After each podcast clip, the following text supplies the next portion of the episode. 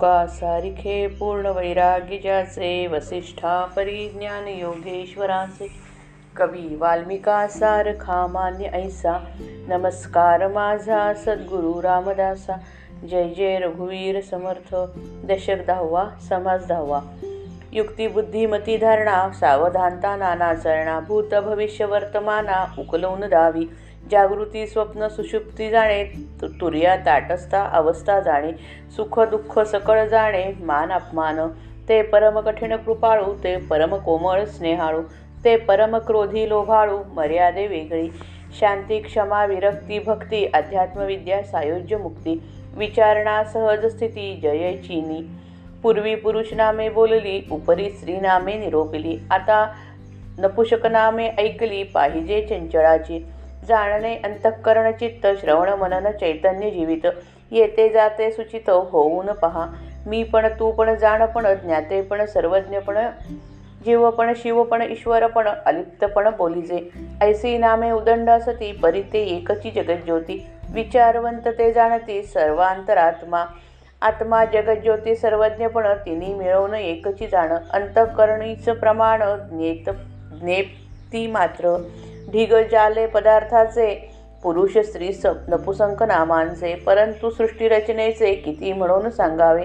सकळ चाळीता एक अंतरात्मा वर्तवी अनेक मुंगीपासून ब्रह्मादिक तेणेची चालती. तो अंतरात्मा आहे कैसा? प्रस्तुत ओळखाना आमासा. नाना प्रकारीचा तमासा येथेची आहे. तो कळतो परी दिसेना प्रचिते ते परी भासेना. शरीरी असे परी वसेना एके ठाई. तीक्ष्णपणे गगनी भरे सरोवर देखताच पसरे पदार्थ लक्षून उरे चहूकडे. जैसा पदार्थ दृष्टीस दिसतो तो त्या सारिखाच होतो. वायोहुनी विशेष तो चंचळ विषयी. कित्येक दृष्टीने देखे किती एक रसनेने चाखे किती एक ते ओळखे मने करुनी. श्रोती बैसोनी शब्द ऐकतो घ्राणेंद्रिये वास घेतो त्वचेंद्रिये जाणतो शीतोष्णादिक ऐशा जाणे अंतरकळा सकळांमध्ये परिनिराळा पाहता त्याची अगाध लीळा तोची जाणे. तो पुरुष ना सुंदरी बाळ तारुण्य ना कुमारी. नपुसकाचा देहधारी परी नपुसक नव्हे. तो चालवी सकळ देहासी करून अकर्ता म्हणती त्यासी. तो क्षेत्रज्ञ क्षेत्रवासी देही कुटस्थ बोलिजे. दोन्ही पुरुष लोकी असती क्षराक्षर बोलिजे ती सर्व भूते क्षर म्हणती अक्षर कुटस्थ बोलिजे उत्तम पुरुष तो आणिक निप्रपंच निकळंक. निरंजन परमात्मा एक निर्विकारी. चारी देह निरसावे साधके देहातीत व्हावे. देहातीत होता जाणावे अनन्य भक्त. देह मात्र निरसुनी गेला तेथे अंतरात्मा कैसा उरला? निर्विकारी विकाराला ठाव नाही. निश्चळ परब्रह्म एक चंचळ जाणावे माईक. ऐसा प्रत्यय निश्चयात्मक विवेके पहावा. येथे बहुत न लगे खळखळ एक चंचळ एक निश्चळ. शाश्वत कोणते केवळ ज्ञाने ओळखा ओळखावे. असार त्यागुण घेई जे सार म्हणून सारा सार विचार. नित्यानित्य निरंतर पाहती ज्ञानी. जेथे ज्ञानाचे होते विज्ञान जेथे मनाचे होते उन्मन तेथे कैसे चंचळपण आत्मयासी. सांगो सांगणो वांगणीचे काम नव्हे. आपल्या अनुभवे जाणावे प्रत्ययाविण विसणावे तेची पाप स सत्या एवढे सुकृत नाही असत्या एवढे पाप नाही प्रचिती विण कोठेची नाही समाधान सत्य म्हणजे स्वरूप जाण असत्य माया आहे प्रमाण येथे निरोपले पाप पुण्य रूपे सहित. दृश्य पाप ओसरले पुण्य परब्रह्म उरले अनन्य होताच झाले नामातीत. आपण वस्तू स्वस्त सिद्ध तेथे नाही देहसंबंध. पापरासी होती दग्ध येणे प्रकारे. येरवी ब्रह्मज्ञाने विण जे जे साधना तो तो सीण. नाना दोषांचे क्षारण होईल कैसे? पापाचे वळले शरीर पापची घडे तदनंतर. अंतरी रोग वरवरी उपचार काय करी? नाना क्षेत्री हे मुंडिले नाना तीर्थी हे दंडेले. नाना निग्रही खंडिले ठाई ठाई. नाना मृत्तिकेने घासिले अथवा तृप्त मुद्रेने लासिले. जरी हे वरी वरी तरी शुद्ध नव्हे. सेणाचे गोळे गिळले गोमूत्राचे मोघे घेतले. माळा रुद्राक्ष घातले काष्ठमणी वेशवरीवरी केला. परी अंतरी दोष भरला. त्या दोषाच्या दहनाला आत्मज्ञान पाहिजे. नाना व्रते नाना दाने नाना योग तीर्थाटणे. सर्वाहून कोटी गुणे महिमा आत्मज्ञानाचा. आत्मज्ञान पाहे सदा त्याच्या पुण्यास नाही मर्यादा. दुष्टपातकाची बाधा निरसून गेली. वेदशास्त्री सत्यस्वरूप तेची ज्ञानी यांचे रूप पुण्य झाले. अमुप सुकृते सीमा ओसांडली या प्रचितीच्या गोष्टी प्रचित पाहावी. आत्मदृष्टी प्रचिती वेगळे कष्टी होऊच नये. आगाये प्रचितीचे लोक हो. प्रचित नसता अवघा शोक हो. रा रघुनाथ कृपेने राहो. प्रत्यय निश्चयाचा.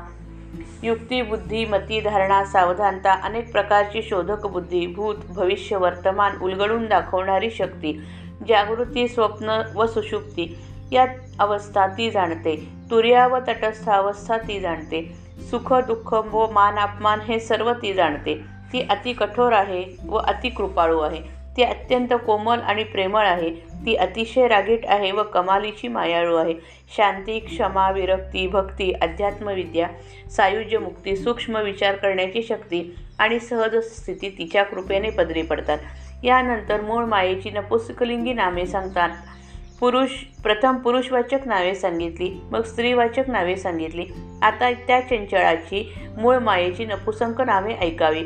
जाणणे अंतःकरण चित्त श्रवण मनन चैतन्य जीवित शरीरात येणारे व जाणारे सूक्ष्म हे नीट लक्ष देऊन पाहावे.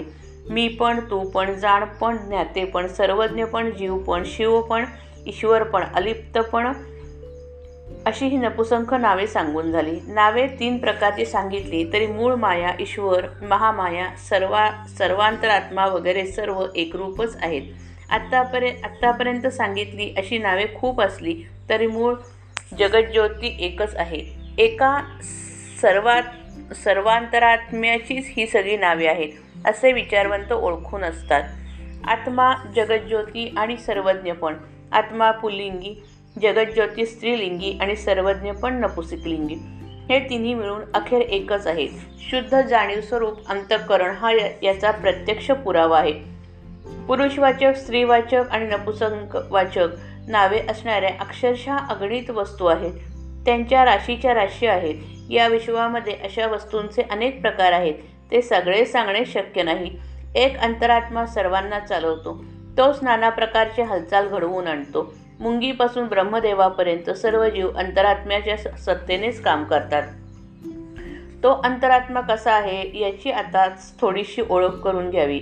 त्याच्या सत्तेमध्ये नाना प्रकारची मौज आढळते तो कसा आहे असे कळते पण तो दिसत नाही. त्याच्या अस्तित्वाचा अनुभव येतो पण तो वेगळेपणाने भासत नाही. तो शरीरात असतो पण तो एकाच ठिकाणी राहत नाही. एखाद्या वेळी तो झटदिशी आकाशभर संचरतो तर एखाद्या वेळी मोठे सरोवर पाहून तो सरोवरभर पसरतो. अशा रीतीने तो सर्व पदार्थ पुन्हा सर्व पदार्थ पाहून पुन्हा चहूकुडे उरतो. वेदांतामधील ज्ञानमीमांसा असे सांगते की द्रष्ट्यापुढे जेव्हा एखाद्याचे दृश्य येते तेव्हा दृश द्रष्टा त्या दृश्या एवढा बनतो. परत येतो आणि मग द्यास ज्ञान होते. त्याचा अनुभव श्री समर्थ त्याचा अनुवाद श्री समर्थ येथे करतात. जो पदार्थ दृष्टीस पडतो त्याच्या एवढा तो बनतो त्याचे रूप घेतो असे अनेक पदार्थ त्याच्या दृष्टीस पडतात. प्रत्येक पदार्थासारखा तो बनतो म्हणून चंचलपणाच्या बाबतीत तो वायूलाही मागे टाकतो. दृष्टीने कितीतरी तो पाहतो जिभेने कितीतरी तो चाकतो मनाच्या मदतीने कितीतरी तो ओळखतो कानात शिरून तो शब्द ऐकतो नाकाने वास घेतो त्वचेने थंड व गरम वगैरे जाणतो. सर्वांच्या अंतर्यामी राहून वागण्याची त्याची करामत अशी आहे. सर्वांमध्ये असून पुन्हा तो सर्वांहून निराळा आहे. त्याची लीला खरोखर आगाध आहे त्याची लीला तोच जाणे. तो पुरुष नाही तो स्त्री नाही तो बाळ नाही तरुण नाही किंवा कुमारी नाही. नपुसंख माणसा माणसाच्या देहात राहून देखील तो नपुसंख नाही. तो सर्व देहांना चालवतो पण असे असू असे चालवून देखील तो सर्व करून अकर्ता आहे. त्याचे वर्णन असे त्याचे वर्णन करतात. देहात राहत असता त्याला क्षेत्रज्ञ क्षेत्रवासी किंवा कुटस्थ असे म्हणतात. श्लोकात या श्लो या लोकात हे दोनच पुरुष आहेत. त्यांना क्षर आणि अक्षर असे म्हणतात. सर्व भूते म्हणजे क्षर पुरुष क्षर पुरुष तर कुटस्थ म्हणजे अक्षर पुरुष होय. या विश्वामध्ये दोन पुरुष आहेत त्यांना क्षर व अक्षर म्हणतात. या दोन्हीहून निराळा असा एक उत्तम पुरुष आहे. तो अगदी प्रपंचरहित कलंकरहित मलरहित आणि विकाररहित असा परमात्मा होय. आता साधकाने तत्वज्ञानाच्या या जंजाळातून काय घ्यावे ते सांगतात. साधकाने चारही देहांचे निरसन करावे. त्याने देहांच्या पलीकडे जावे. देहांच्या पलीकडे गेला की साधक अनन्य भक्त होतो. चारही देहांचे निरसन झाले म्हणजे मग त्या ठिकाणी अंतरात्मा आत राहणारा आत्मा पुरत नाही. विकाररहित स्वरूपामध्ये विकाराला मुळी जागाच नाही. परब्रह्म तेवढे एक निश्चल आहे. बदलणारे जेवढे आहे ते सारे मायामय आहे असे ओळखावे. अत्यंत खोल विचार करून याचा निश्चयात्मक अनुभव घ्यावा. या बाबतीत उगीच फार खटपट करण्याची जरूर नाही. या नाही. दोन गोष्टी आहेत. एक निश्चल आणि एक चंचल. यापैकी शाश्वत कोणते आहे ते ज्ञानाने केवळ सूक्ष्म विवेकाने ओळखून काढावे. आसार टाकून देऊन सार घेण्यासाठी तर सारासार विचार हवा. शाश्वत काय आणि अशाश्वत काय याचा विचार ज्ञानी माणसे निरंतर करीत असतात. निधिध्यासाच्या ज्ञानाचे जेव्हा विज्ञान होते म्हणजे प्रत्यक्ष अनुभव रूपात अनुभवात रूपांतर होते त्याचप्रमाणे जेव्हा मनाचे मन पण जाऊन ते उन्मन बनते त्या अवस्थेमध्ये पूर्वीप्रमाणे अंतरात्म्याचे चंचलपण शिल्लक उरत नाही. मी जे हे बोलतो आहे ते सांग ते सांगीवांगीचे काम नाही. आपण स्वतः अनुभव घेऊन हे जाणायचे आहे. अनुभवा वाचून तक्रार करणे हे खरोखर पाप आहे. पाप व पुण्य यांच्या व्याख्या सांगतात सत्या एवढे पुण्य नाही असत्य एवढे पाप नाही अनुभवाशिवाय समाधान मिळणे शक्य नाही. सत्य म्हणजे आत्मस्वरूप होय असत्य म्हणजे माया होय हे अनुभव सिद्ध आहे. पाप व पुण्य यांची लक्षणे ही अशी आहेत. मायामय दृश्य हे पाप ओसरले. म्हणजे मग परब्रह्मस्वरूप हे तेवढे हे पुण्य तेवढे शिल्लक उरते. त्याच्याशी तदाकार झाले की नावांच्या पलीकडे जाता येते. स्वतः सिद्ध परमात्मा वस्तू आपणच आहोत असा प्रत्यक्ष अनुभव येतो. तेथे देहाचा व दृश्याचा मुळीच संबंध नाही. अशा रीतीने पापराशी जळून जातात.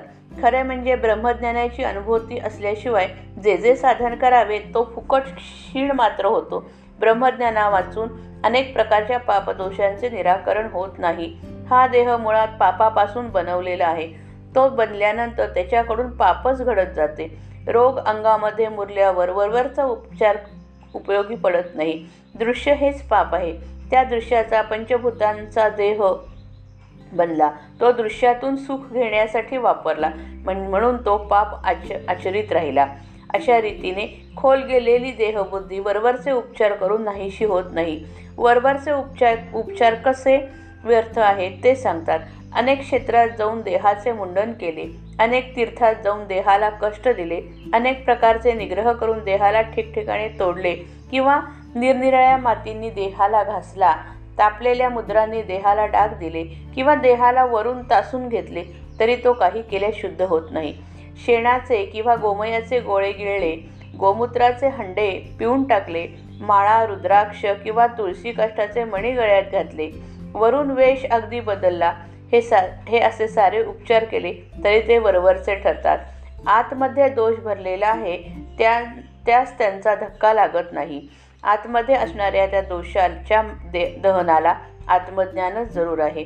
सगळी व्रते दाने योग याग तीर्थाटने या सगळ्यांकडून आत्मज्ञा सगळ्यांहून आत्मज्ञानाचा महिमा कोटीपटीने जास्त आहे. जो सदैव आत्मज्ञान संपन्न आहे त्याच्या पुण्याला काही मर्यादाच नाही. देहबुद्धीच्या दुष्टपापाची जी बाधा झालेली होती ती नाहीशी होऊन जाते. वेदशास्त्रांमध्ये सत्य स्वरूपाचे म्हणजेच परमात्मा स्वरूपाचे जे वर्णन केलेले आहे ते ज्ञानी पुरुषाचे रूप असते.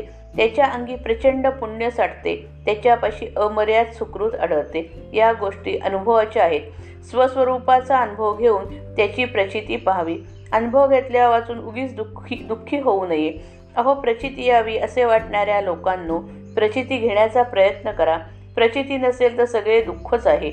म्हणून मी प्रार्थना करतो की रामराया तुझ्या कृपेने प्रचिती घेण्याचा लोकांचा निश्चय कायम टिकू दे. श्रीराम जय राम जय जय राम